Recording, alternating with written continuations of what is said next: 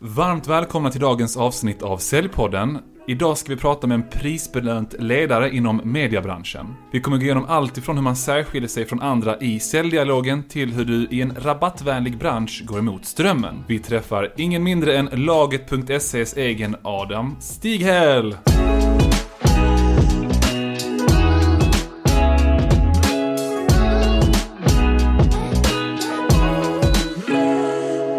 Stort tack. Du, varmt välkommen Adam. Och du är ju delägare på Laget.se, minipartner i Heja.io. Du kallar dig själv för en föreningslivstönt, eh, folkhälsofascist, alltså att du verkligen brinner då för folkhälsa. Men berätta med dina egna ord, hur skulle du beskriva för lyssnarna vem du är?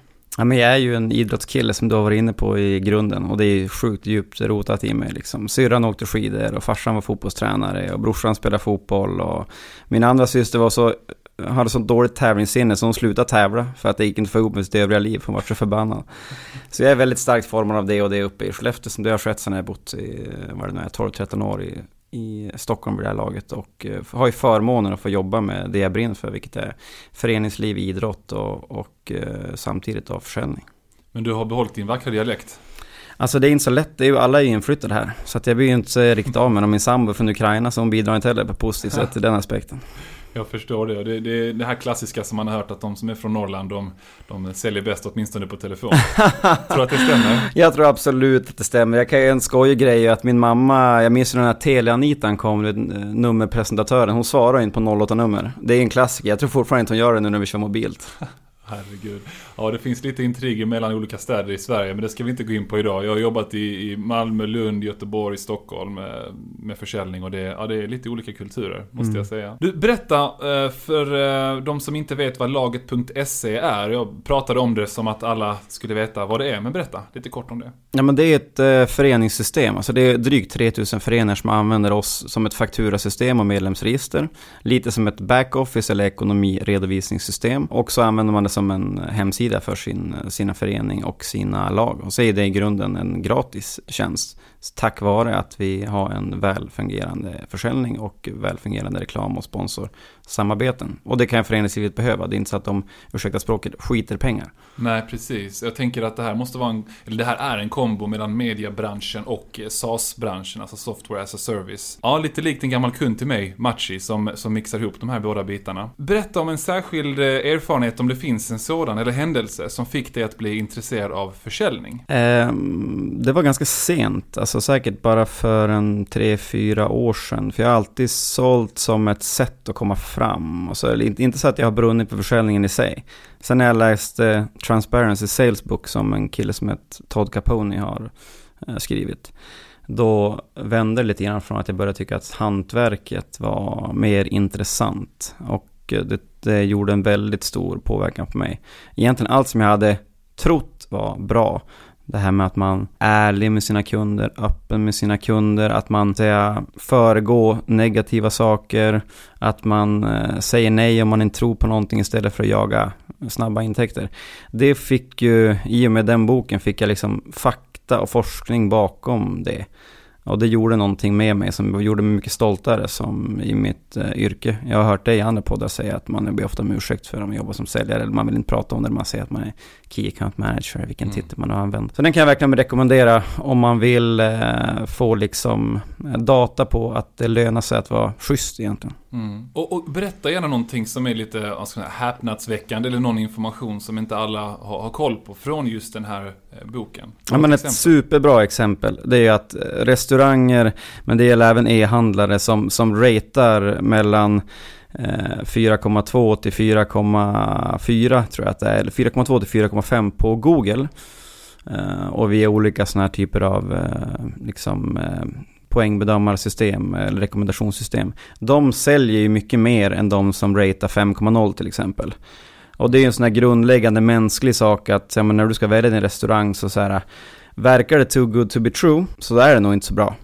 Eller där är det någonting som inte stämmer. Ja. Och det där är en sån här väldigt mänsklig del som vi säkert ska prata mer om. Att men, man söker alltid efter fel Ja. i saker. Så att om du i din, som säljare inte outar dina egna svagheter, då gör din konkurrent det. Eller så söker bara liksom den som är då köparen av tjänsten, söker ju efter bristen. Och jag kan tycka att det är sjukt uppfriskande då att gå in i ett möte med att och outa alla sina, det här är våra tillkortakommanden, det här, är vi, det här jobbar vi på, det här kommer vi aldrig bli bra på, men det här är vi dock ganska vassa på, det är därför vi är här. Ja, jag tänker på flera saker nu och, och det ena jag tänker på det är att nu när jag bor i Göteborg så finns det en, eh, en frisör, eh, Barber tror jag att de heter, i Mölndal. Mm. Och han har, jag tror att det är 45 ratings på Google och alla är femmor. Men Ja. han är sjukt bra, så i hans fall så stämmer inte det här faktiskt. Jag, Ja, det är bara att gratulera. Ja, men jag var med om att en, en äldre man kom in där och knackade på och sa Hej, jag hittade dig på Google. Ja, men jag kände, det kändes lite skeptiskt här eftersom Mm. du hade så många femmor. Ja, okej, men du får komma in och testa själv. Få pengarna tillbaka om inte du gillar det. Ja, men då så, då kör vi. Klipp mitt skägg och klipp mitt, eh, mitt hår, höll jag på att säga. Ja, Ja, det är bara hylla. så det är en sak. Ja, det andra saker jag tänker på det är att många säljare som jag analyserar både i möten och samtal,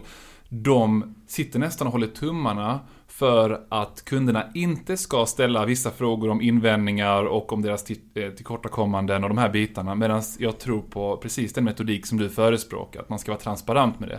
Så man kanske inte börja ett, med ett möte med att säga titta här, vi är svagast på de här 10-15 punkterna, utan snarare nämna ett par stycken i alla fall, som kan vara viktiga för kunden, men då bygger det också ett jättefint förtroende. Absolut, det är väl starkaste du kan göra, det är att tacka nej till saker där du förväntas kränga på. Ja. Alltså, det man ska, den takeaway jag gör är att äkthet slår perfektion alla dagar i veckan, eller nästan alla, kanske inte frisören.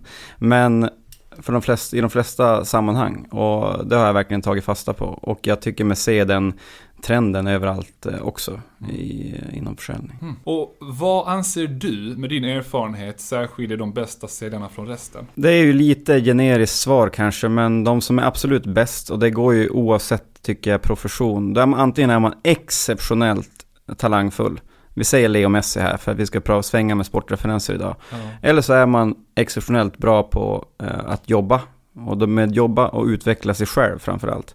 Och det kan tycka särskilt de som är ja, men kanske duktiga till riktigt bra. Det är att de ser ju jobbet som Alltså man har en, väldigt ödmjuk inställning inför lärande till exempel. Eller ta en, vi kan vi fortsätter på sportspåret, vi tar en Zlatan Ibrahimovic som har ändrat, han har ändrat sitt sätt att spela fotboll typ fyra gånger under sin karriär. Och det är klart att han är 40, snart 41 och konkurrerar fortfarande, fast det inte ska gå rent fysiskt. Så jag kan tycka så här, eh, de som är riktigt bra, de har släppt det här som, som de hade kanske i början av sin karriär, att man jobbar sig upp och man det är learning by doing och det är den enda metod eh, man har för att utvecklas. Det är jättefantastiskt att många säljare går från att jobba sig upp. Det är ju en underbar sak.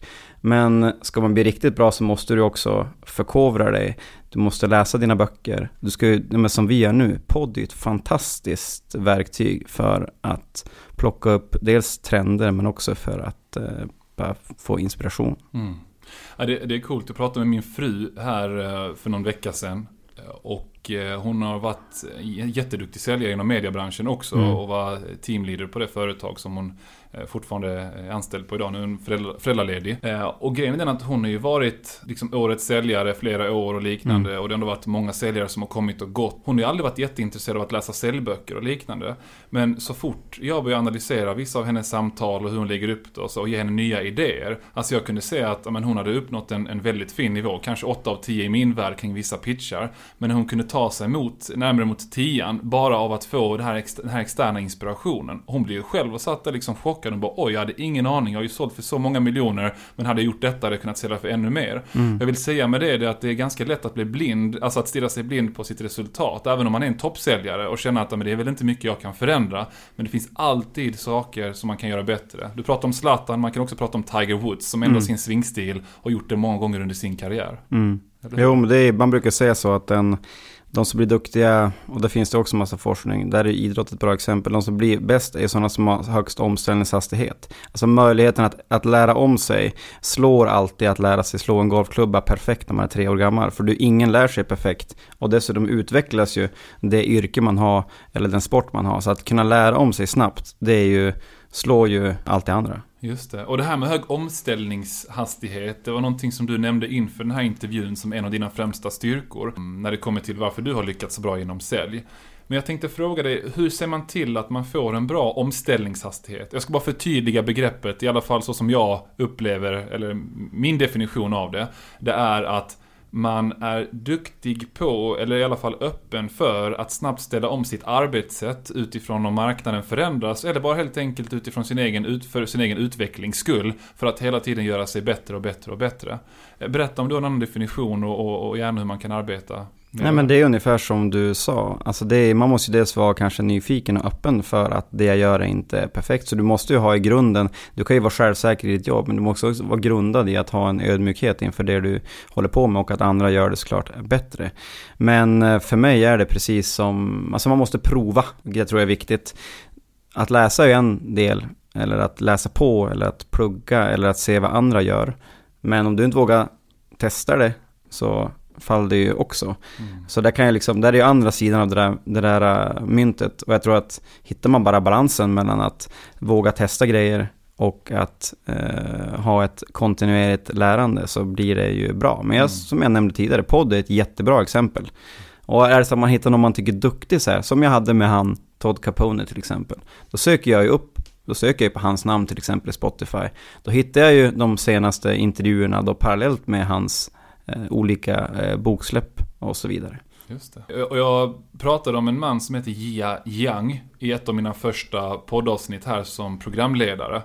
Och eh, jag vill ändå slå ett slag för honom igen, att för de som är lite nyfikna på det här med hur man går ur sin bekvämlighetszon och gör till exempel lärandet till en naturlig del av ens vardag. Titta på hans TED-talk. Om ni som inte vet vad TED-talks är, ni behöver inte heller veta vad det är höll jag på att säga. Det räcker med att ni bara googlar Jia Yang, så kommer ni till en video som då är upplagd på TED Talks hemsida där han pratar om hur man blir rejection proof. Alltså ständigt mm. utmana sig själv för att uppnå de finaste delarna av livet. Mm. Helt enkelt. Så att, eh, för det är många där ute som har blivit, eh, du vet man brukar kalla det för fat and happy, vilket mm. låter ganska hemskt, men mm. som i alla fall har blivit men inte riktigt, eh, eller släppt vanan vid att utmana sig själva som man gjorde tidigt i karriären. Mm. Och jag tror att det blir extra påtagligt i vår bransch också, eller i vår profession blir det extra påtagligt just för att det är många som har jobbat sig upp och då har man inte den med, grejen med sig naturligt. Vilket gör att de få personer då som verkligen förkovrar sig, de får ju då en konkurrensfördel gentemot alla andra som, som troligtvis har en längre resa framåt om de inte tyvärr blir fat and happy på mm. vägen. Du, vi ska lite osvenskt eh, prata om era fantastiska, vad ska man säga, utmärkelser. Eller så här, laget.se, ni blir utsedda till årets säljteam 2021 inom mediebranschen. Och det var före TikTok, Schibsted, Bonnier och alla möjliga härliga eh, branschkollegor till er. Hur kommer det sig? Ja, men dels så har vi ju, alltså det kommer ju inte över en natt såklart, utan det är ju så här, det är ju nöjda kunder som vittnar om att vi gör bra saker och som uppger att vi har väldigt stor förståelse för deras affär och att vi kommer, alltså så här, hygienfaktorer, kommer bra lösningar. Sen om man ska vara, det ska ju egentligen inte gå, jag menar vi är ett, vårt säljteam som jobbar med det inom bolaget, det är en, en mindre del av firman, men vi är bara fem personer, eller har varit nu lite fler. Så egentligen ska det inte gå, men när man är lite färre och så måste man göra saker lite annorlunda. Och det vi har gjort eh, som sticker ut är väl att vi har tittat på, som man allt ofta bör göra, vad gör eller så här, mediasäljare, vad, hur förväntas de vara? Vad gillar man inte? Vilken förutfattad mening har du? Det är ju, och sen titta på, okej, okay, var har vi förutsättningar då att vara, dels trumfa de grejerna, eller hitta de som är kanske pains hos kunderna som man stör sig på. Men också var har vi möjlighet att vara bäst. För, i, för svenska publicister eller medier, om du frågar mig så är det ju väldigt få som ens är bäst på någonting och då har man inte så mycket, det blir väldigt svårt att positionera sig på en marknad, det blir svårt att sälja, det blir väldigt svårt att diskvalificera eller kvalificera kunder när du inte liksom, när det inte är supertydligt så här, det här är i vår nisch, här är vi grymma, utan det här att liksom bearbeta alla tänket som många i det spacet har haft är ju föråldrat. Och, det, och jag tycker det är coolt att du säger det. Jag har även börjat coacha lite entreprenörer faktiskt. Och, det, och något av det första jag säger till dem, framförallt de som har eh, alltså en produkt eller tjänst som kan tillfredsställa mångas behov i många olika branscher eh, många olika målgrupper. Fokusera på en nischad målgrupp i taget. Bli en expert på det, för då blir du liksom, jag ska säga, en legendmästare inom den branschen. Eller i alla fall blir, du får ett starkt varumärke kopplat till den nischen. Och därifrån så är det mycket enklare att få en bra tillväxtresa än ifall du ska mätta allas behov bara för att du kan det.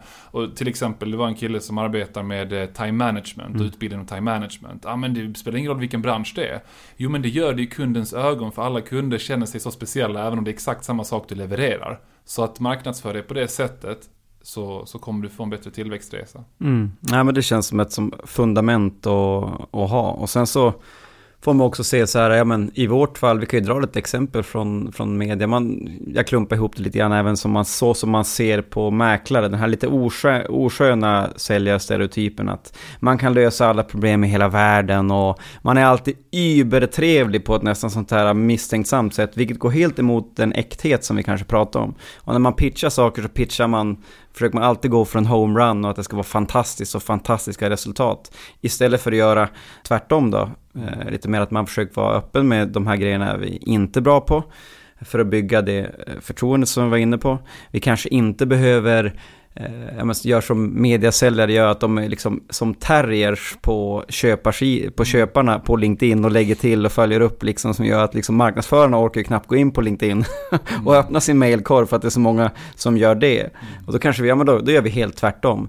Då publicerar vi bara sånt här liksom gräsrotsinnehåll från den lokala fotbollskuppen. Går helt emot liksom eh, stor media på det sättet, men det sticker ut. Det är likable som tusan och det är också, ja, det, det är ju det vi är bra på. Gräsrotsgrejer där man når idrottsfamiljer. Hmm. Coolt. Och det här med att sticka ut är någonting som du brukar prata om också. Vad innebär det här att sticka ut? Varför ska man sticka ut som säljare? Ja men dels är det ju en, alltså, det är en marknad som är eh, flooded eller vad man ska säga. Det finns ju hur många business to business säljare som helst. Det är en väldigt stor yrkeskategori. Så att blir du liksom inte, sticker man inte ut så blir du inte ihågkommen. Blir du inte ihågkommen som leverantör så blir du ju aldrig, alltså du blir aldrig vald. Och sen kan man ju fundera så här, ja men hur gör man det då? Liksom är det, så här, nu är det lätt för mig, jag sitter här liksom fräknig och rödhårig så jag sticker ut liksom bara by appearance på något sätt. Och det är ju fine. Dialekten. Ja, precis. Jo, lite så. Men sen kan man ju också, jag menar, mediasäljare då förväntas ju alltid tacka ja till allting och dra ner byxorna när det gäller förhandling och annat. Och det kanske man ska vara precis tvärtom, att där är man stenhård bara för att vara noggrann med kanske liksom ja, men maktbalansen i kund och köparrelationen så att man, alltså man, jag tror inte, man vill inte ha det heller. Det är som i alla andra relationer, du vill att det ska vara, finnas någorlunda jämvikt. Och blir man bara liksom en, en, en slav under en köpare så det, det blir aldrig långvarigt. Så mm. vi, de kunder vi, vi har fyra, fem återkommande kunder idag och det är liksom grunden i tillväxten. Och det har inte vi om vi inte liksom är duktiga på att säga nej till exempel. Eller duktiga på att liksom eh, bevisa att vi är en värdig samtalspartner eh, mm. med våra kunder. Att vi har hemma i de rummen, att vi kan vara grej. Och det, och det är ju relevant för alla möjliga olika branscher och säljare där ute. Jag pratade med en expert, eller en expert, han är en jätteduktig säljare inom rekryteringsbranschen. Eh, och han sa det att, att eh, nu på senare, under senare år så har många kunder börjat eh, pruta en hel del på, på priserna framförallt. Mm. För att det finns så många olika leverantörer där ute. Och när han är stenhård i sina förhandlingar och säger något i stil med att de usparna, alltså det som gör oss unika, det som du också bekräftat är värdeskapande för er. För att kunna leva upp till de usparna kan vi inte vara den billigaste leverantören. Så mm. jag kan faktiskt inte tumma på priset. Och är priset det viktigaste för dig, då är vi inte rätt leverantör. Mm. Är det däremot det viktigaste för att du får rätt kandidat som håller en hög kvalitet, som kommer stanna hos er i flera år och leverera, då är vi rätt leverantör. Mm. Och sen kör han bara en silent close på det. Han kör nästan exakt samma liksom replik och samma ord. Och det är ofta han vinner förhandlingar på det. Men det var en annan säljare i, i mediebranschen som jag eh, pratade med också. Som sa det att, ja visst om jag ser nej till kundens försök till eh, rabatter och liknande nu. Jag kanske förlorar affären kortsiktigt, men på längre sikt kan jag vinna kunden. Och kan göra en bättre lönsamhet också än vad jag annars hade gjort. För att annars blir jag en slav, precis som du säger, under kunden. Och inte att, att jag bibehåller inte den här maktbalansen. Mm. Nej, jag tycker det var ett jättebra exempel. Och framförallt så här prisdiskussionen också. Om man nu tycker att det är, om man nu har svårt med den grejen, eller att man har liksom man får vara vaksam på att vi kanske inte ska ha så mycket månadsbudgetar inom försäljningen för det försämrar ju alltid en säljares förhandlingsposition. Va? Så där finns det liksom ett styrmedel man kan använda i, i sin ledning som jag tycker är ganska eh, viktig. Men när det gäller liksom, när det gäller pris hela prisgrejen, där tror jag man ska vara supertydlig mot kunden så här att så här tjänar vi pengar. För det är nästa grej som är kopplad till den här äktheten som jag vill åt.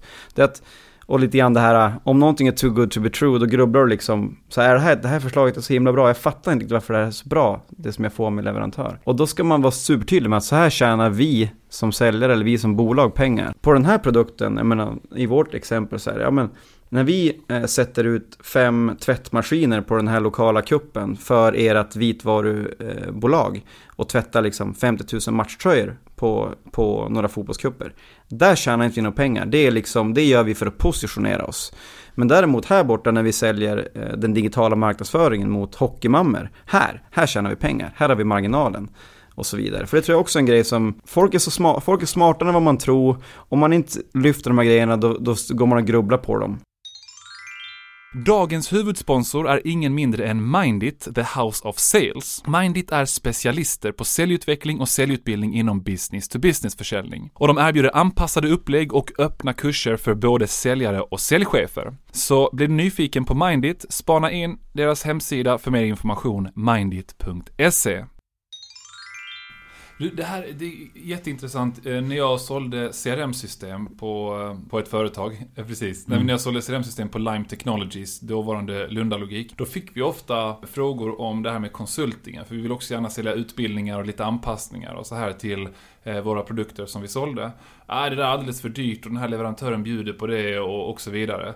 Och då brukar jag säga så här att Vet du, du behöver inte köpa konsulting av mig, för jag tjänar inte pengar på att sälja konsulting. Vi mm. tjänar pengar på mjukvara, att ni blir en nöjd kund som stannar år efter år efter år. Så att jag kan absolut sälja den här lösningen till er för ingen konsulting överhuvudtaget. Vi har till och med lite digitala utbildningar ni kan gå igenom. Däremot så vill jag ändå säga det att utifrån de här tre kundcasen i er bransch som vi har arbetat med så vet vi vad som krävs för att lyckas och att vi är en leverantör som hela tiden, vad ska man säga, har, har en, haft en bra tillväxtresa. Det handlar om att vi har nöjda kunder och lyckas med implementeringarna. Mm. Så vore jag du hade jag, inte, hade jag till och med bett om mer konsulting och inte mindre. Och då blir kunderna så, oh shit, nästan i chocktillstånd, eh, höll jag på att säga.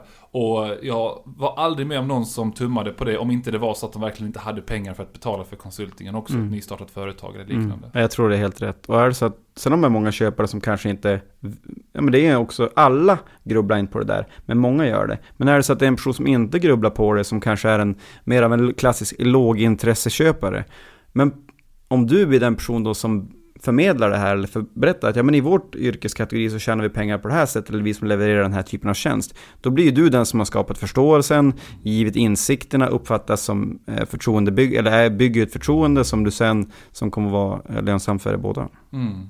Finns det fler sätt att sticka ut på som säljare? Alltså det finns ju massa mm. sätt att Något du tänker på spontant, något som ni gör eller, eh, eller handlar det mest om att vara transparent, vara ärlig med kunden, våga ta upp eh, problemen, invändningarna? Ja, några grejer har vi ju nämnt. Jag tror till exempel på, och det ska man tänka på när man rekryterar, att eh, berättelsen sticker ju alltid ut och det är något som folk kommer ihåg. Så varför jobbar du Leonardo med det här och inte med det andra? Och ligger det då i linje med din person och det du förmedlar så det är något som, alltså berättelse kommer alltid ihåg. Det är liksom den våta marknadsföringsdrömmen att sätta en berättelse. Så när vi till exempel har rekryterat så har vi ofta rekryterat sådana som brinner för föreningslivet eh, eller har en koppling till det. Sen behöver det inte vara, man behöver inte vara så liksom, eh, lika 90 gritty som jag men man ska ändå känna någonting för det. För det gör ju att man blir ihågkommen på ett annat sätt.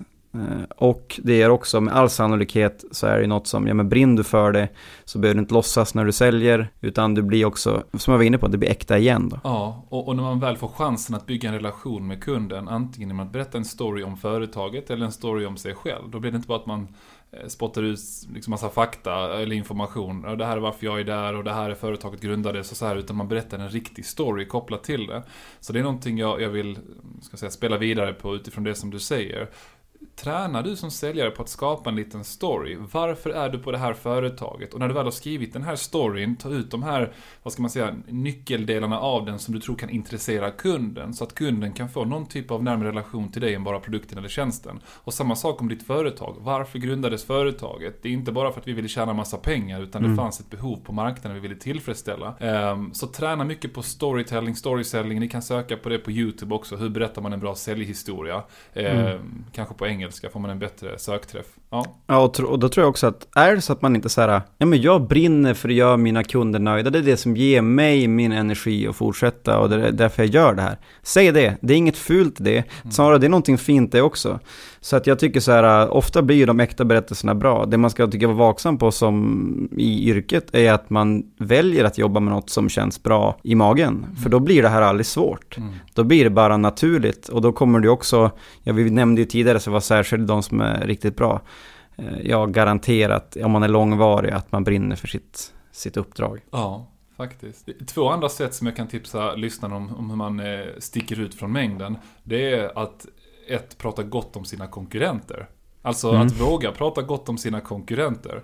Det innebär inte att man ska sälja in konkurrenternas lösningar, utan det innebär bara att man man ger kunden en bild och förhoppningsvis är det en ärlig bild av att man vill kundens bästa. Så att när man väl pratar om vilka alternativa lösningar kunden har, då säger man men de här är faktiskt bäst på det och är det det som är viktigast för er, då tycker jag att ni ska välja dem. Det som vi gör bäst enligt oss då och enligt våra kunder, det är följande. Och så radar man upp då lite stories baserat på de unika värden som man kan skapa. Mm. Men att våga prata bra om konkurrenter. En annan sak jag nämnt i ett annat poddavsnitt, det är det här med att använda video, något som säljare är asrädda för, särskilt i mediebranschen och i branscher där man inte alltid alltid får träffa kunderna och de får se en. För en stor del av, inte om er försäljning är som med många andra mediasäljföretag, det sköts ju bara via telefonen som verktyg, även ifall det kan vara längre telefonsamtal och så här. Och börjar man särskilja sig lite grann genom att använda verktyg där man kan skicka en video som sammanfattar offerten eller någonting, då blir det mycket mer personligt och kopplat till den här individen och inte bara till en mailadress eller till en, en röst bakom telefonen. Mm. Har du själv använt eh, video på något sätt? inte på det sättet. Däremot, alltså inte på det sättet. Så det är en grej som jag ska absolut utforska. Mm. Men det är folk som har sålt till mig på det sättet. Jag vet inte, så här,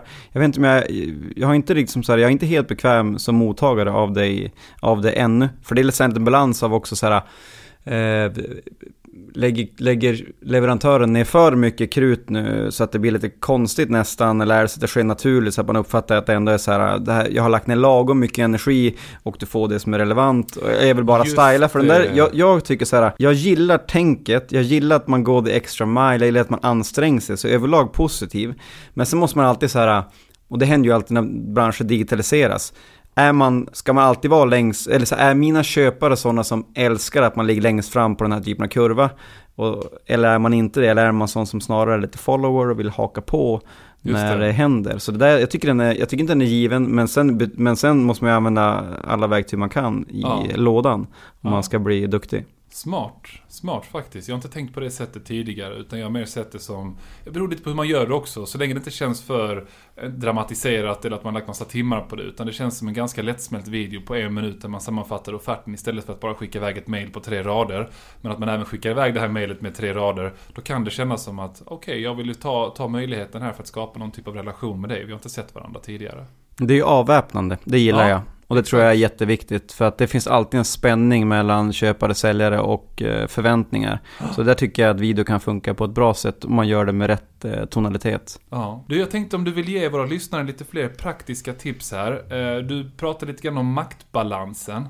Kan du bara förklara lite mer vad det innebär, det här med maktbalansen? Nej men som i, och ta ett långt steg tillbaka, så alla relationer som är långvariga, det funkar inte att någon ska kuva sig för, kuva sig för någon annan, eller att någon är så väldigt tydligt så överordna dig. Det går inte in i en parrelation heller. Och där blir ju säljare av eh, tradition och liksom lite också naturligt att man ofta historiskt har varit den som trycker på för affären.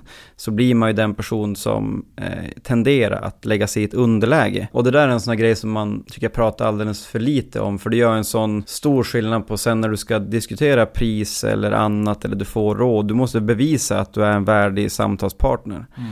Och då kommer sådana här saker in som historie, var vi inne på, att, och att du är riktigt, riktigt duktig på din grej. Du behöver inte vara svinduktig på kundens grej. Det är kanske inte är därför du är där. Förhoppningsvis är ju de svinduktig på sin affär. Mm. Så då kanske du ska säga, men vad har jag, eller vad har vi i vårt space där vi går in och kompletterar så som de flesta affärsrelationer ser ut.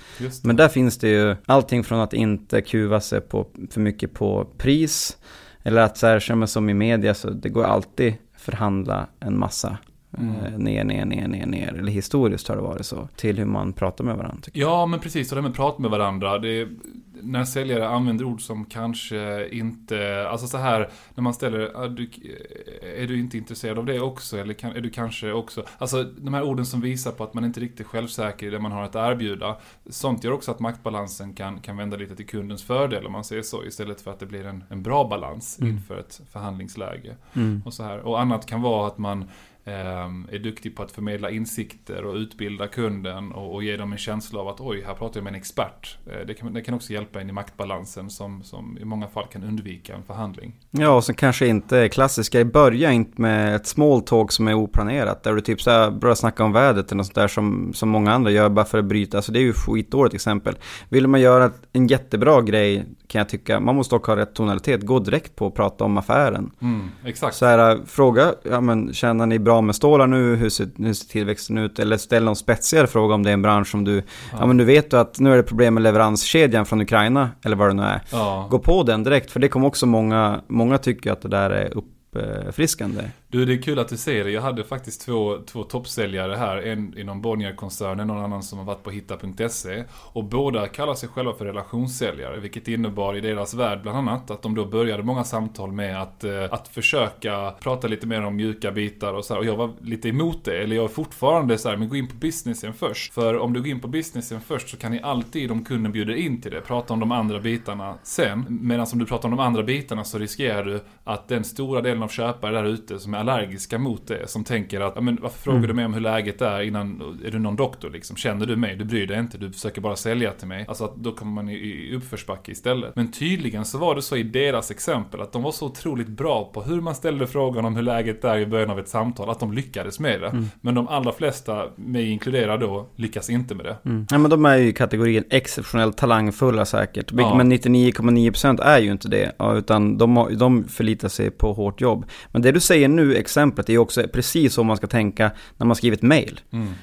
Du går pang på rödbetan och Mm. berättar ärendet. Inte fråga hur läget är eller något sånt där, för det filtrerar man ju bort när man får 250 mail per dag. Mhm. Och sen kan man avsluta med något trevligt. Ja. Efter man har gått på affären eller datapunkten eller vilken insikt man nu eh, vill leverera eller vad det man nu vill eh, fråga. Hmm. Så det där, är, det där är blueprint och där finns det mycket vill man vara lite nitty grit eller läsa boken som jag tipsade om tidigare, superbra exempel Ja. eh, som man verkligen ska ta fasta på. Man gillar ju det själv, framförallt ni, ju brusigare världen blir, vilket den blir hela tiden, ju mer intryck man ska ta hela tiden, desto viktigare blir det att vara ganska rapp i sin eh, kommunikation. Coolt. Ja, du, jag har verkligen njutit av att kunna sitta här med dig, Adam. Jag kommer säkert bjuda tillbaka dig till podden här, för det finns så mycket vi kan prata om. Eh, jag tänkte fråga dig, om man vill ta kontakt med dig, varför gör man det och på vilket sätt? Varför gör man det? Ja, man Ja. kanske bara vill tycka att det här var lite intressant, eller man vill jobba med idrott eller ha tips eller eh, Ja. den typen av grejer. Men, eller så kan man ju göra, ja men jag nämnde ju att jag läser mycket säljlitteratur. Om vi tar, Mm. man kan ju kontakta mig om inte annat för att jag har ju, ju på, jag köper alltid hem ganska mycket av böcker jag gillar. Så jag har till exempel, ja men jag har ett gäng Transparency Sales-böcker som ligger på bokhyllan. Jag har till exempel Mega Deals som är en jättebra Mm. eh, svenskförfattad bok. Så där, man får, där man har forskat på de största affärerna i världen, eh, vad som särskiljer dem. Eh, Kristoffer Engman och eh, vem är det som har skrivit den boken? Är det någon till? Någon som dominerar på LinkedIn vars namn Ah, jag glömt bort som har långt Johan, hår, eh, som är Johan, superhärlig. eh, Johan, precis. Just det, Johan. Han har långt, långt Ja, hår, men det, långt hår, det är ett jättebra exempel. Så att eh, om inte annat kan man ju pinga mig på LinkedIn och sen så kan man ju säga att en sån där ska jag vilja ha. Så försöker jag skicka schysst, över det som finns. generöst. Ja. men det är ju ett väldigt enkelt sätt att, för, mitt, för min del så är det ju ett sätt att tillföra värde. Och sen kan jag ju faktiskt renommésnylta på de som skriver boken. Jag har ju inte skrivit den, men den som får den kommer ju förknippa den med mig. Exakt. Så att eh, om man ska få en liksom firm, kundjulklapp från, från mig så är det inte golfbollar eller något sånt där, utan då kanske det kommer en bok.